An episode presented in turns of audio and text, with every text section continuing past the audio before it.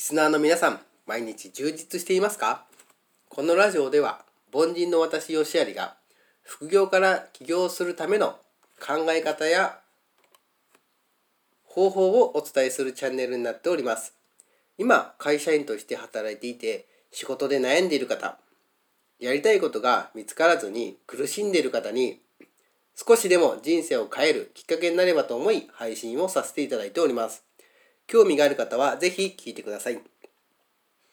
私自身、会社員をやってきて、収入面もそうですが、このまま雇われる人生でいいのかなこれって多くの20代から30代の男性なら一度は思ったことがあると思うんですよね。一度きりの人生だからやりたいことをしたい。けど自分にはスキルもなく資格もないから何をやっていいか分かんないってことがあると思います。実際僕もそうでした。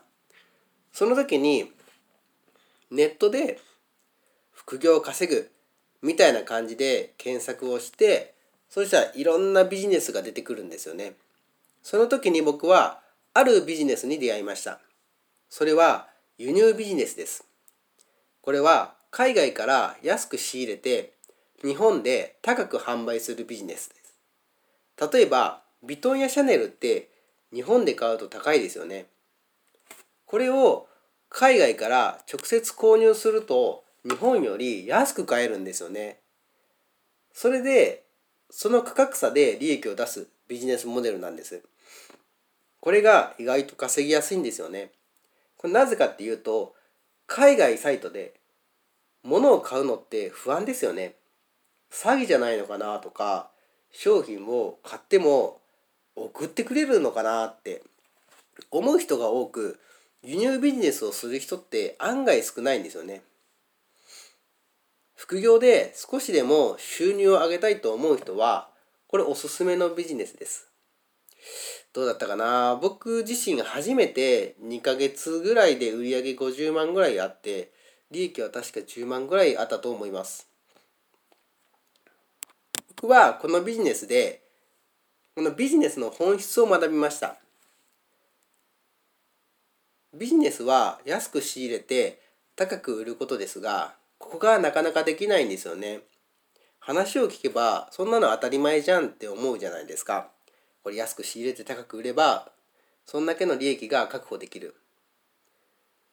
けどここがなかなかできなくて利益を高く設定すると売れないんじゃないかとか利益が取れる商品がないなど、まあ、物販を経験したことがある人だと一度は思ったことあると思います。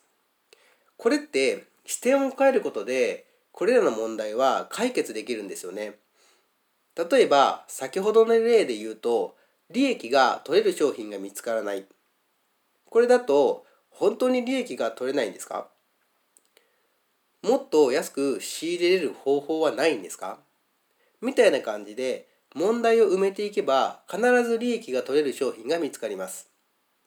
それでも見つからなければ、まあ、その商品は諦めて違う商品を探していけば必ず利益が上げれる商品っていうのは見つかると思います。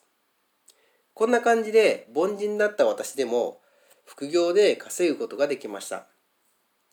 これからも副業での考え方や稼ぎ方を配信していきますので、次回の配信もお楽しみにしていてください。それではまたお会いしましょう。ありがとうございました。